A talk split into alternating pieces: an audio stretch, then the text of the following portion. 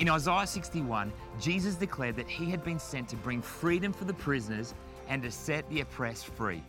And throughout Jesus' ministry, we see his power to set free those that were imprisoned by their own sin and those that were oppressed by the sins of others. When Jesus died and rose again, he destroyed the power of sin once and for all, giving us free access to the love and power of God.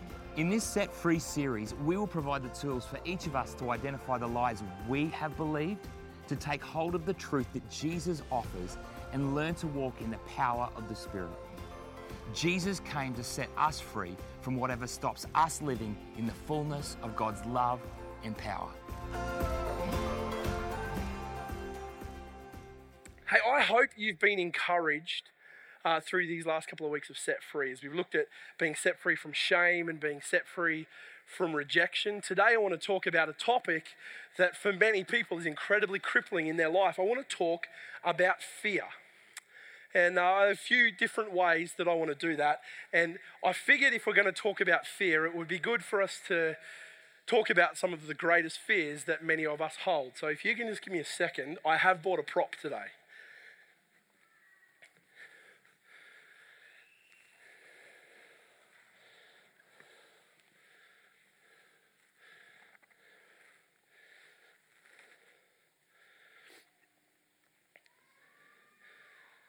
I apologize to anyone listening on the podcast that you are not going to see part of my message today. And you'll be disappointed you weren't here in just a moment. Okay, I'm going to get back to that in a second. I want to talk about fear, but the first thing I want to do is I want to ask the question of what are some of our greatest fears?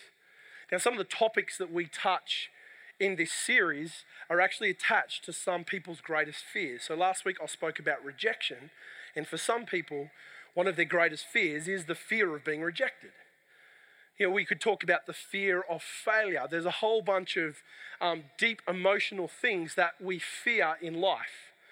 But if you Google top fears for people, you uh, get a different kind of list. It's usually physical, practical things that people fear. And so I'm going to bring up some photos this morning before I get to our box because I believe I'm just going from my understanding, but I think what's contained in that box that I will reveal a little bit later is probably the greatest fear that most people hold. It's just a guess, but I'm going to go with that being the greatest fear that most people hold. Let me pull up some photos of some other things that people fear. And we're just going to have a little bit of an interactive game here. If this is a fear of yours, I want to ask if you just raise your hand high, okay? There is no shame in this space. Who has a fear of heights? Who just hates heights? Like you would rather just stay at sea level for the rest of your life. Fantastic. A couple of years ago now, we visited some friends in Western Australia, and down the bottom part of Western Australia, you can go and climb what is known as the Gloucester tree. It was originally a, uh, uh, essentially think the greatest tree house that you could imagine, but like 50 meters in the air. And it was used by people to go up and scan the forest for fires. But you can climb it now. There's great signs at the bottom warning you of the risks. And this is a photo looking down from the Gloucester tree. And that's all there is, just steel pegs that spiral up this 50 meter high tree that you can climb. And I climbed it, and I didn't think I had a problem with heights until I got halfway up the Gloucester tree. And I had two thoughts. One, it's a long way down, and two, what happens if someone's coming down as I'm going up? Because they haven't thought about that. There's no two lanes on the Gloucester tree. But some of us just fear heights. It's a terrible thing. Who fears this? Who fears public speaking? Fear of public speaking. Okay, I'm just going to get a snapshot of that. I'm going to roster you all on for communion duties and stuff in the next. No. Now, I, I know some people have said in their life that public speaking is one of their greatest fears. The thought of standing up in front of a crowd and having to open their mouth and speak is one of their greatest fears. What about this one? Who, who just hates flying? The thought of being not in control. Casey, anyone else that hates flying? Bella, don't love flying? I don't have big issues with flying, but I must admit there's always this seed of doubt. Have you got that seed of doubt when you're on a plane and you hit some turbulence? I know turbulence is normal, but every time I fly, even though I get I'm quite okay with it. Turbulence just is this seed of doubt inside of me. When I'm flying any kind of significant distance, I'll make sure that I place myself next to somebody who I can just grab their hand and nuzzle into their shoulder and give them a cuddle when I get really nervous on the flight. So next time I fly, I sit next to me. No, I don't do that. Who fears this one? Darkness. Who fears darkness? Okay, who was a kid feared darkness? Man, I did. I just hated the dark. My kids hate the dark. Got to put lights on in key places of the room, uh, of the house, just because they just hate the dark. It's like our backyard is not that spectacular, but as the minute the sun goes down, the backyard turns into a potential for a whole bunch of things in the mind of my children. What about this one? Who hates cockroaches? You've got a fear of cockroaches? Okay. Some husbands are putting their wives' hands in the air saying, Yes, they do. They don't want to admit it. What about this one? Spiders. Who hates spiders? This is the Sydney funnel web spider. To the Pays team, welcome to Australia. We are the land of the deadliest creatures in the world. This spider can actually take you out.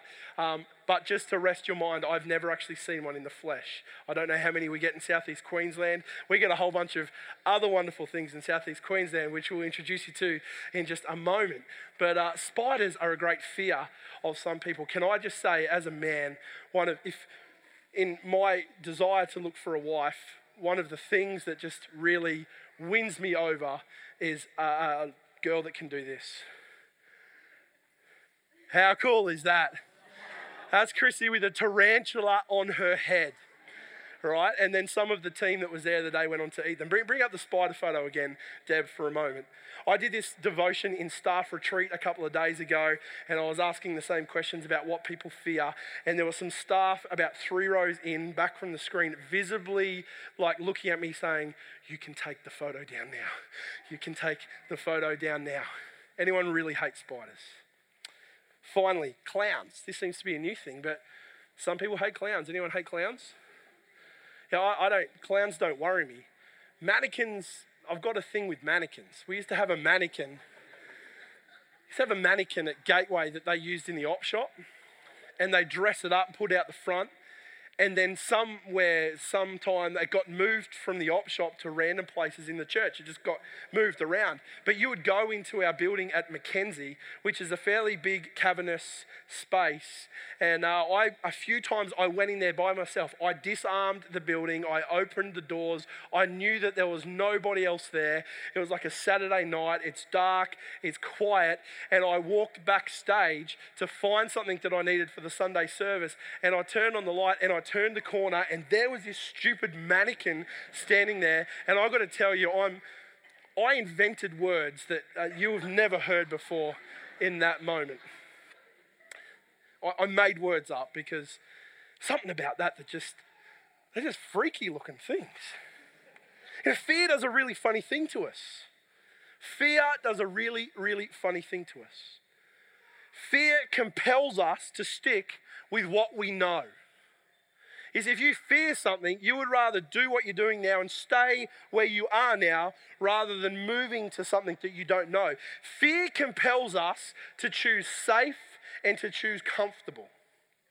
We would choose safety over fear any day. And for many of us, fear is one of the greatest reasons in our life that we cannot move forward in a particular area of our life. Now, if we move beyond just some of the phobias or the photos that we've seen, some of those other areas that are deeply emotional around rejection and hurt and pain and disappointment, some of the fears that we have about those things can be so crippling for some of us that we cannot move forward. We cannot actually walk into the things that life offers, but more than that, that God offers us because we have this fear that is incredibly crippling. And every time we get the opportunity to move forward, we choose safe over having to confront our fear.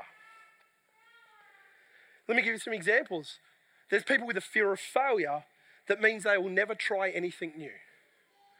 And so maybe you're someone that carries a fear of failure, and in your job, uh, in your job at the moment, your workplace, you know there's a promotion coming up, but the, the drive and the fear within you that you will fail is the thing that stops you from even going for the promotion because you would rather stick with what you know and not have to face the emotion of failing than putting yourself out there. You see, fear of failure is an incredibly powerful thing.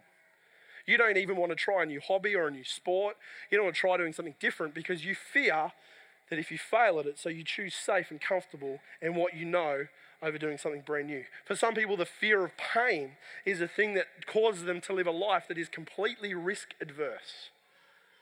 The fear of getting hurt or the fear of something going wrong causes you to live a life that's completely risk adverse. The fear of rejection for many of us means that we never open ourselves up to a brand new relationship. And maybe your story is so painful and so deep of how you've been rejected, maybe by someone that was a friend, maybe that someone was a parent or a family member, maybe someone that you were married to, and the rejection drives so deep that when you look into the future, you would rather choose to stay where you are than to put your heart back out there again and allow it to be broken again because the fear of rejection is so real and so deep. Some of you, when we talk about life groups, there's a side of you that thinks, I would love to be part of a small community of others that I can share life with and do the journey of life with. And then the other side says, but if they get to know me for who I really am, if I put myself out there again, is my heart once again going to get broken? The fact is, there's some reality to that.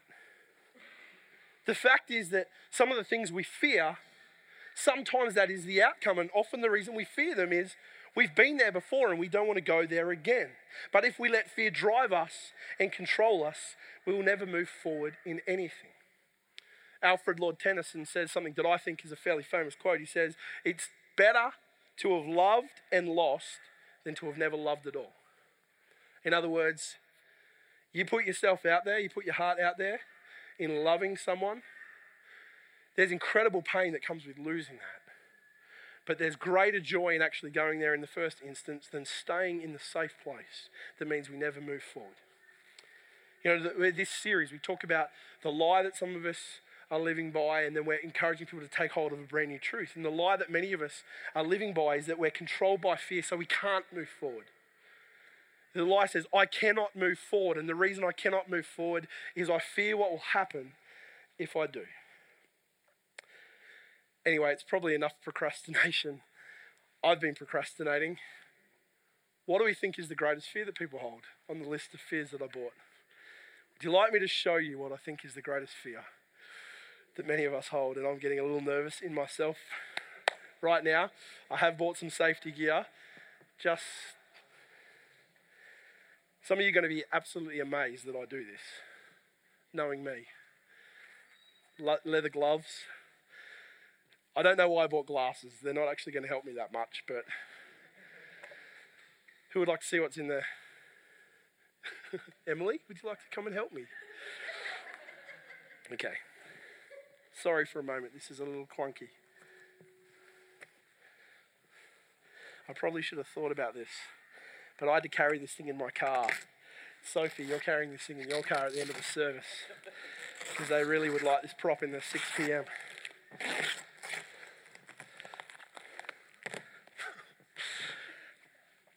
Andy, I didn't think this through. I'll hold the lid down. Can you just untape?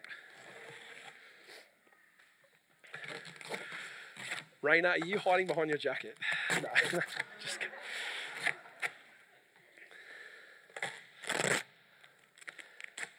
You know what this is, don't you? And you just have no fear. I wish that was me. Okay.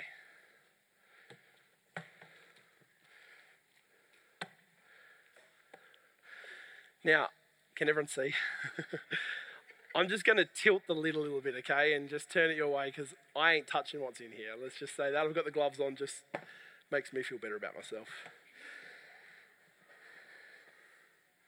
Any pays guys want to come and just help me with the box this morning? They're thinking, what kind of church have they signed us for? Tony, what have you done? Where have you put us in this church? Okay it's still. No, no, I promise I won't pull any rust, I promise. Okay. just, Bella, just get ready to. Sue's jumping and she's six rows behind you. Are we ready to see this?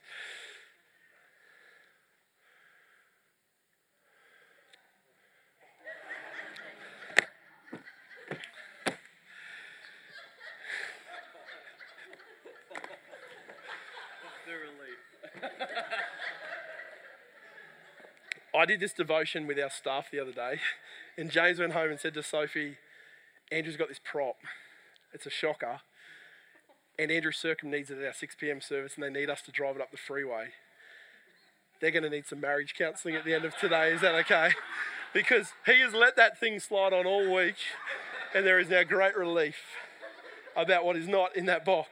If you know me well, there is no way on God's earth that I'm bringing a snake anywhere near me or this building. So, all of you that thought it was a snake, Right, when I did it with staff, I had staff members running to the back of the room. I don't like snakes. I don't touch snakes. I don't go near snakes. I know we're like one of the snake capitals of the world here in southeast Queensland, but there is no way that I would ever bring a snake. You can just be self assured of that.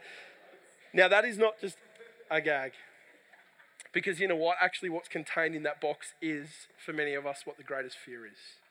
It's the fear of what is unseen and of what is unknown. The greatest fear that many of us carry is the fear of what is unseen and of what is unknown.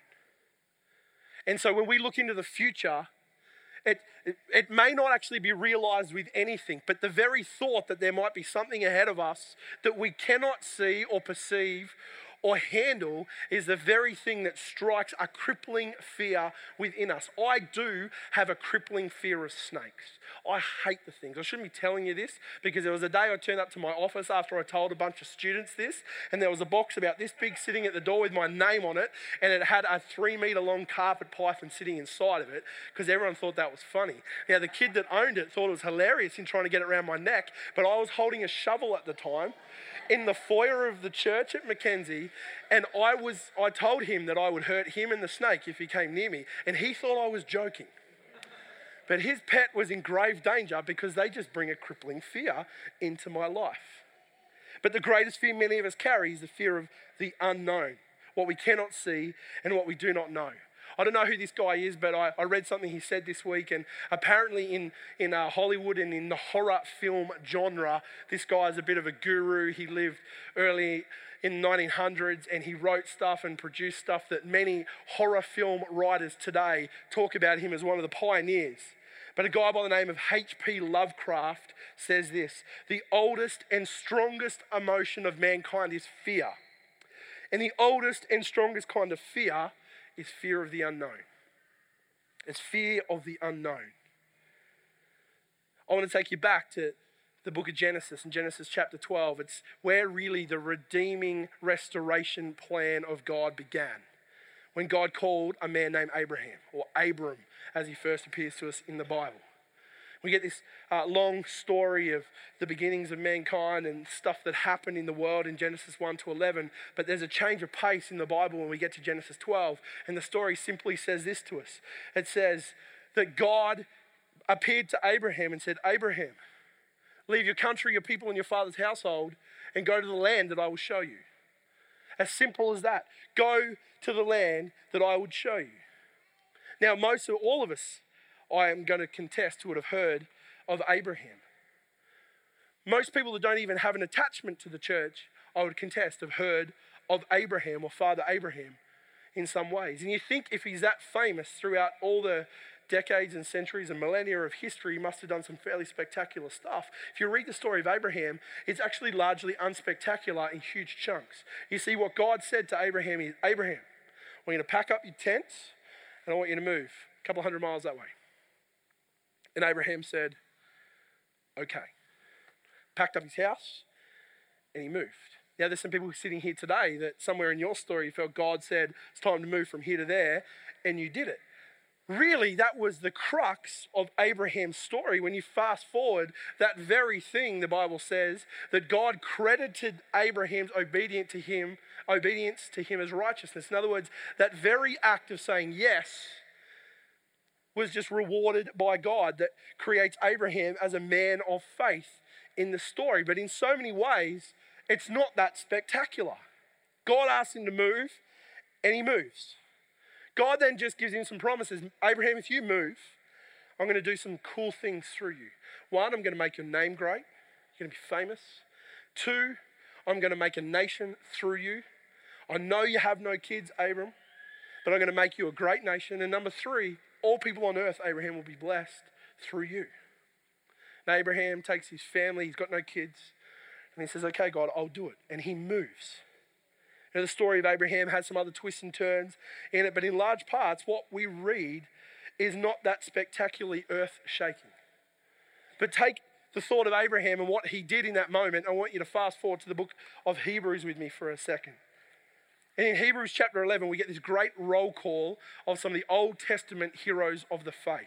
This is what Hebrews 11, verse 8 says about Abraham. It says, By faith, Abraham, when called to go to a place that he would later receive as his inheritance, obeyed and went. Listen to this. Even though he did not know where he was going. Even though he did not know where he was going. In that moment, Abraham chooses faith over fear.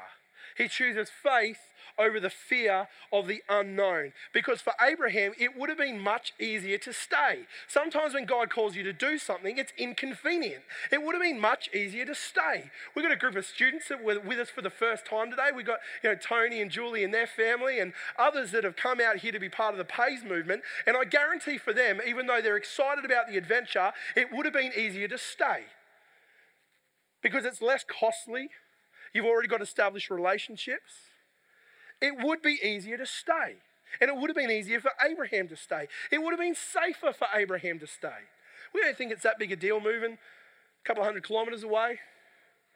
But in Abraham's day, like that was a risky journey to do what Abraham did. It would have been more comfortable for Abraham to stay. It would have been more convenient for Abraham to stay. But had Abraham stayed, he never would have been part of the story that God called him to be part of. And it's not like God's story hinged on Abraham. Let's just get that straight. The Bible actually doesn't give us a great history to Abraham. He just appears when the Bible tells us that God appeared to Abraham and said, Abraham, I want you to move to a land that I'm going to give you, and I'm going to bless you and make your name great and bless all people on earth through you. We, we don't know Abraham's backstory. We don't know what Abraham did to get to that moment where God chose Abraham. But if Abraham said no, God could have and would have used somebody else. This is pure conjecture. Please don't write any theological works on this, but we don't actually know that Abraham was the first. Maybe God went to 15 others before Abraham. Said, Frank, I want you to pack up your tents and your family, Frank, and I want you to move to a land that I'm going to show you. Frank, your name is going to be great. Frank, all people on earth are going to be blessed by you, Frank. I give you a great inheritance. And Frank said, No thanks. We could have been singing, Father Frank had many sons. Father Fergus had many sons. Oh, I don't know. We don't know that Abraham was the first, but the Bible tells us that when Abraham, when God asked Abraham to go, he said yes. And in this story, I just want to make a couple of comments about faith and how faith can triumph over fear. You see, firstly, I want to say this. Sometimes what God asks of us is for reasons bigger than what we will see or experience. Sometimes what God's asking for you to do now is for reasons bigger than you will see or experience or even know. You may not even get to see it in your lifetime. I mean, think about Abraham's story again for a minute. Abraham, I'll make your name great. I'll give you a land of your own. You, will be the father of a nation, and all people on earth will be blessed through you. How much of that do you think Abraham got to see in his lifetime? Abraham moved to a land where nobody knew him, so I can't imagine that his name became too great in those early stages. God did a miracle by giving Abraham and his wife Sarah a child, Isaac, later in life.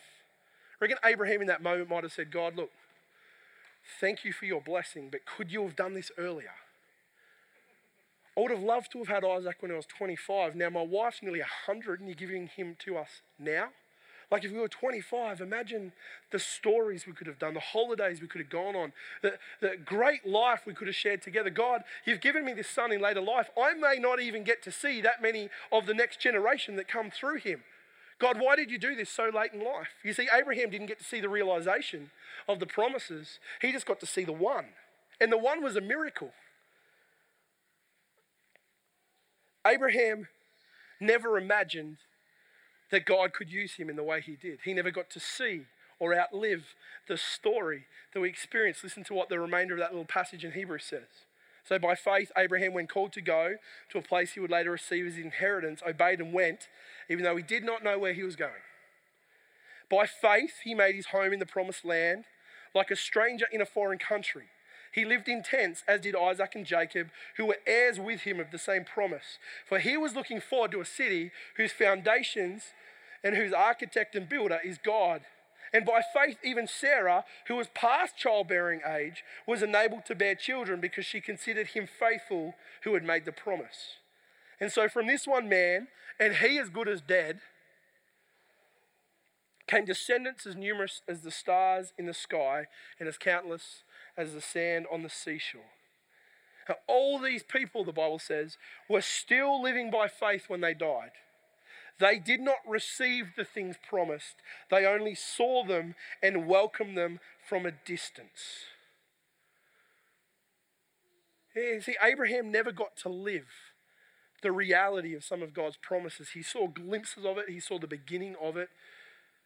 But now, here we are, 2017, church in southeast Queensland, and all of us know of Abraham.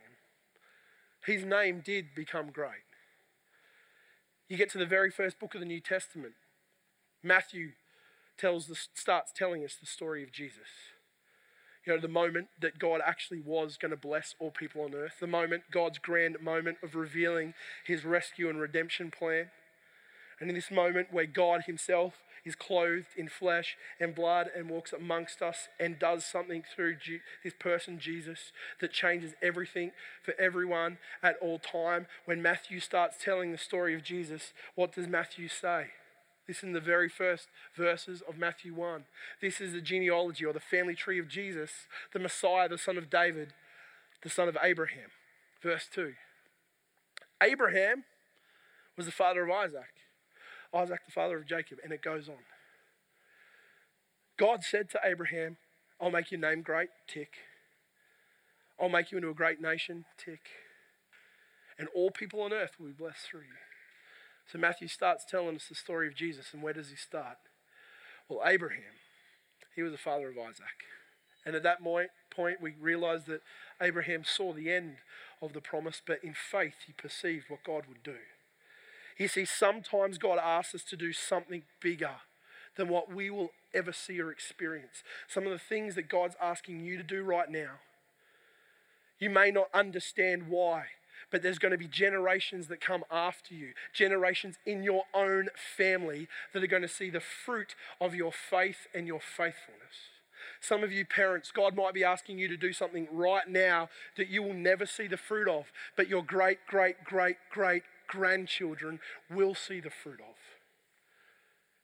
And sometimes faith invites us to take a step into something that God calls us to do, even if we don't become full recipients of the outcome of that.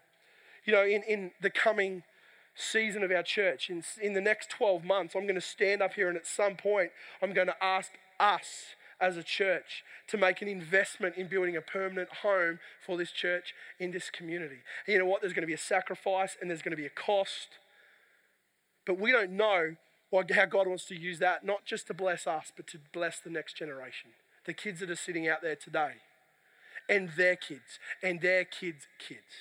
You see, sometimes the step of faith isn't about realizing it all for ourselves, it's about realizing it all in the grander plan of what God wants to do.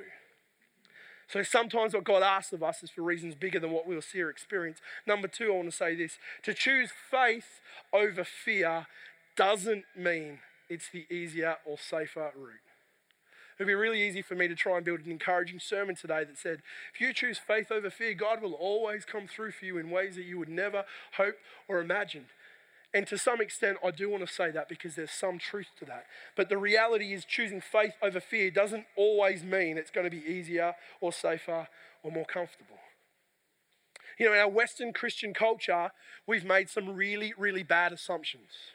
Some bad assumptions that one, aren't biblical, two, aren't actually given any credit or precedent through the stories of those in the Bible. But for whatever reason, in our safe, comfortable Western Christian thinking, we've built this narrative in that says if you choose faith, God will always come through for you in the ways that you imagine. If you choose faith, it's always going to go good. If you choose faith, it's always going to be easy. If you choose faith, there'll never be any discomfort or persecution.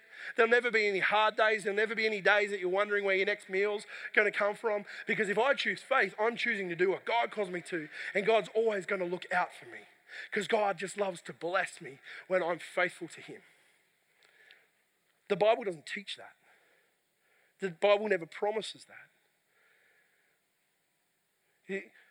Some of us think that we do stuff for God and then God owes us. God, I've been doing this thing in the church. I've given this money to the church. I've been serving in this ministry of the church. I talked to my neighbour and put their bin away this week. God, I stopped and picked up the stray cat because I felt that's what you told me to do. God, I've done all this stuff. You obviously owe me. God, I'm transporting the fake snake back to Mackenzie. God, you owe me. But that's not what's ever promised. You know, the greatest writer of the New Testament is the Apostle Paul. And we learn so much from reading the New Testament about what he experienced through his life of following Jesus. And Paul's journey was incredible. There were some incredible highlights. I cannot imagine what it was, the transformation experience that Paul has on the road to Damascus, where his name actually at that point is Saul.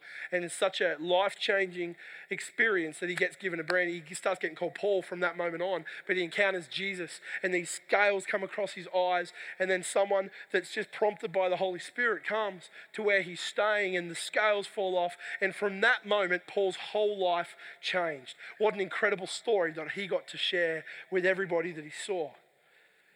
He had a life changing, life altering encounter with the risen Jesus. And from that, he lived a life dedicated to telling people the story about Jesus and displaying through his words and his actions the life giving power of Jesus. Paul's story was a life of obedience, a life of trust, and a life of faith. Paul's story was a life of beatings, a life of imprisonment, a life of little food, a life of little income, a life of persecution, and a life of an early death. And all those last things came because Paul chose faith. All those things came because Paul chose faith. There's a great story in Acts chapter 16. Paul's joined by another guy by the name of Silas, and they're walking around the city square, and there's this girl who, uh, is, as the Bible tells us, is possessed with a spirit that enables her to tell the future for other people. And she follow, she's following them around, just yelling at them and speaking stuff over them. And the Bible just says, I love how it says, it says Paul just gets annoyed by her. Man, even Paul gets annoyed by people. That's just great encouragement to the rest of us, isn't it? He's just like, this woman is driving me nuts. And so, you know what Paul does? He turns around he says, Spirit, get out of her in the name of Jesus. And this woman is set free in a moment. What an incredible story. Imagine retelling that one in church. I'd love to come in here one week and say, oh, this person was driving me nuts. So I turned around, I drove the spirit of annoyance out of them, and guess what? Jesus set them free in a moment. That's a great story, but, but the story goes on because you see, because of the spirit that was at work within this girl, people were actually taking advantage of that. People in power were taking advantage of the spirit within her, and she was predicting people's future, and they were getting money because of it. Now she's set free. Their income stream dries up, and there's this great outrage. It doesn't matter to them that this young woman had been set free. It matters to them that now their capacity to earn through her is gone. And so they drag Paul and Silas into the city square and they start putting all of these accusations against them. And then the rest of the community, well, not the rest, large chunks of the community come together and they start yelling accusation at Paul and Silas. And Paul and Silas come before the magistrates. And the Bible tells us that they get beaten with rods, they get stripped naked, they get thrown into jail, they get put in stocks, and they get hung out to dry because of what they did in bringing freedom to that girl's life.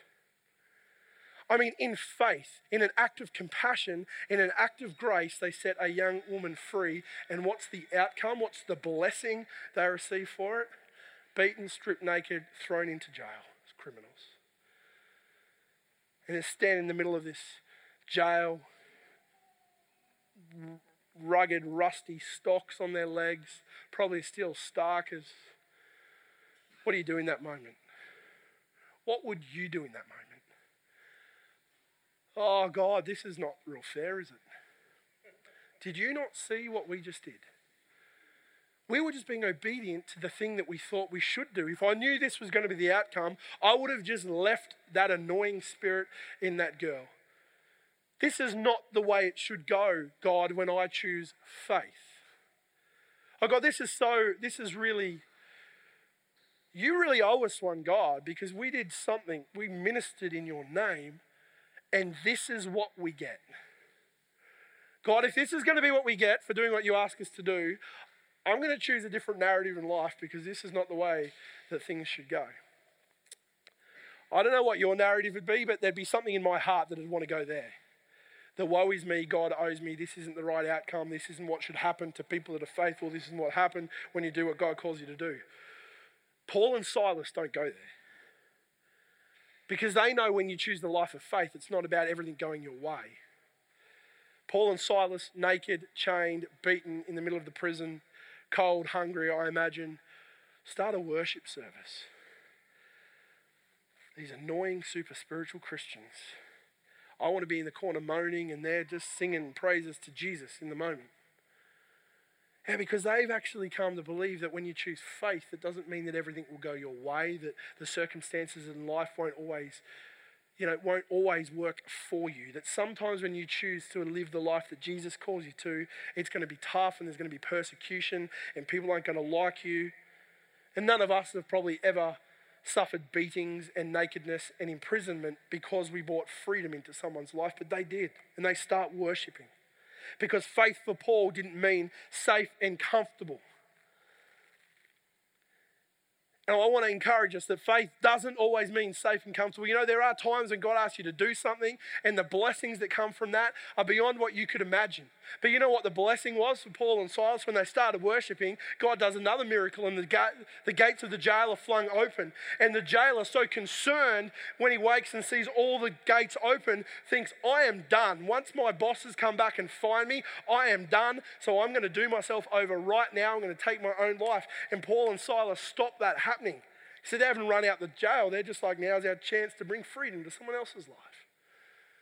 And they lead him to Jesus and they go home and they meet his family. And God does an incredible, powerful work because they believe that when you step out in faith and do what God calls you to do, even though the circumstances may not work out for you, that God's doing something much bigger than you could ever imagine. I reckon if we had the chance to sit down right now with Paul and say, Paul, Look back on your life that you lived. It's over now, Paul, but now you're here in glory with God. Think about the life that you lived. Paul, you were shipwrecked. Paul, you were beaten. Paul, you were thrown into jail. Paul, you were naked. Paul, your life was cut short. You were actually killed because you put your faith in Jesus and did what he asked you to do. Paul, all of these terrible things happened to you when you said yes to faith. Paul, would you have your life again and do it different? Would you choose safe and comfortable, Paul? You could have actually, you were doing pretty well at life before you had this encounter with Jesus. You could have built up a great investment portfolio, Paul. You could have actually earned lots of money and had a great inheritance. You could have found a pretty lady and married her and settled down at a house on the Lake of Galilee somewhere, I'm sure. Your teaching ministry probably would have got you good money as an income in, in the world that you lived in. Paul, why, why would you not choose that life? Paul, if you had your time over again, would you choose safe? Would you choose comfortable? Would you choose risk adverse? Would you choose fear or would you choose faith? What would Paul say? I reckon this is what Paul would say. He would say, Whatever gain I had, I counted as loss for the sake of Christ. Indeed, I count everything as loss because of the surpassing worth of knowing Christ Jesus, my Lord. I reckon that's what Paul would say because that is what Paul said. And some of us right now, fear is so crippling in our life that when the opportunity to move forward into the things that God is calling us into, we choose safe and comfortable every time. It's like in our lives, we're, we're building a bunker and we're stocking it with baked beans and bottled water because if things get messy, we just want to go hide in the ground and see the trouble out. So even though faith doesn't mean everything's going to go your way, everyone that walked the journey of faith would say, I choose faith over fear any day. Because safe and comfortable doesn't actually open the door for us to step into the things that God has for us, that God wants for us, that God wants to use us in and for. You see, fear invites us to stay, and faith invites us to go. Fear tells you the lie that you cannot move forward, but faith invites you into a brand new truth that you are set free to live in the fullness of God's power and His peace. To get Jimmy and the band to come join me on stage because I, I wanted today return to a word that I shared with this church right at the start of the year. If you've been here with us since the start, you would know that our first series, our Be Bold series, we talked about Be Bold being one of our themes for the year, and we preached through the story of Joshua, the early chapters of Joshua, where Joshua and the Israelites step in by faith into the promises that God had for them, into the promised land. Now, in the story of Joshua, and you'll remember this because I said I'm returning to it, but the story of Joshua, there was a moment that they had where they had the decision to choose faith over fear. And God had kept saying, I've got something for you. I've got something good for you. I've got your own block of dirt. I've got a place for you to make a home. The land that I promised to you, I'm about to deliver to you. It's a land, the Bible says, it's flowing with milk and honey. We don't see that on real estate sites today, but that means this is a good place to be. It's plentiful. It's got good produce. It's got good fields to grow your crops. And God kept saying, I want to take you into this new place, but I can't carry you there. I need you to step by faith into it. And at numerous times in the journey from slavery in Egypt to the promised land, there were large groups of people that wanted to choose fear over faith. There was one point where 12 spies are sent into the land, into the promised land. Said, just go and have a look and come back and give a report. And they come back to the people of Israel that are living in the desert. They're living in the dry, barren place. And the spies come back and say, guess what? It really is like God said a land flowing with milk and honey. But then there were other spies that said, yeah, but there's some big enemies there. There's some giant people there. There's some people that will annihilate us and wipe us off the face of the earth. And then the assembly of Israel starts going, Why did God deliver us from slavery? Why are we now living in the desert?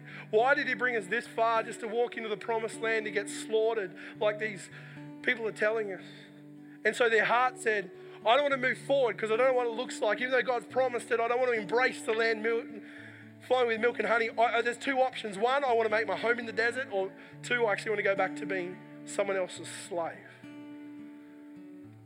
But by faith, a group of them stepped forward into all that God had for them, and God went before them, and God gave them the land that He had promised. And the word I had for a bunch of us in that moment was don't make your home in the desert. Don't make your home in the desert. And fear causes us to make our home in the desert. Fear causes us to live narrow lives. Fear causes us to live safe and contained lives. Fear is the thing that stops many of us wanting to pour our life out with a group of others because we fear what might happen if we do. Fear is the thing that stops us wanting to serve and use our gifts to bless others because we're scared of what happens if we do. Fear is the thing that wants us to move forward, stops us moving forward relationally. Fear is the thing that holds us back from stepping into the promise that God has for our future around family or around work or around whatever. Now, fear just says choose safe, comfortable, narrow, make your home in the desert because you know the desert, you've lived in the desert, and there's going to be nothing to throw you out of your comfort zone. But faith invites you into a life of adventure with God, a life that in many steps is going to lead you into a land that is flowing with milk and honey. There's going to be some great enemies to face, there's going to be some persecution to face. But I reckon everybody that chooses faith over fear would choose faith any day over fear. Because when you go on an adventure with God, we get to experience the fullness of who He is, working in us and through us. We get to experience the fullness of His peace, the fullness of His power. And we step into the unknown. As Hebrews 11 said, they stepped, they didn't get to see the fulfillment of what God had promised, but they knew, they saw in their heart the promise being outworked. Would you choose faith over fear? Can we stand together, church? Lord God, some of us today are crippled by fear. And our life is narrow because of it. And we don't like it, God, but we don't know how to step forward. We don't know how to move forward. We don't know how to take that first step. And Lord, we don't choose fear because, Lord, we want to. It's just that it's so crippling in our lives that we don't know what else to do. God, I want to pray today by the power of your Holy Spirit that you would start to give a fresh vision, that you would start to reawaken within some people the dreams and the promises that you placed in their heart that they suppressed because they were too scared to walk forward into it. God, I want to pray that you would start to do a deep work in actually releasing that fear and building a brand new trust to hold your hand and walk into the future that you have for us. May our lives be full of adventure. May our lives be full of faith. May our lives be full of seeing the miracle of what happens when you go before us. May we have confidence that even in the darkest moments that we shouldn't turn to moaning, but we should turn to worship because God, no matter where we are, you are with us. You've never forsaken us and you will always go before us. Thank you, Jesus.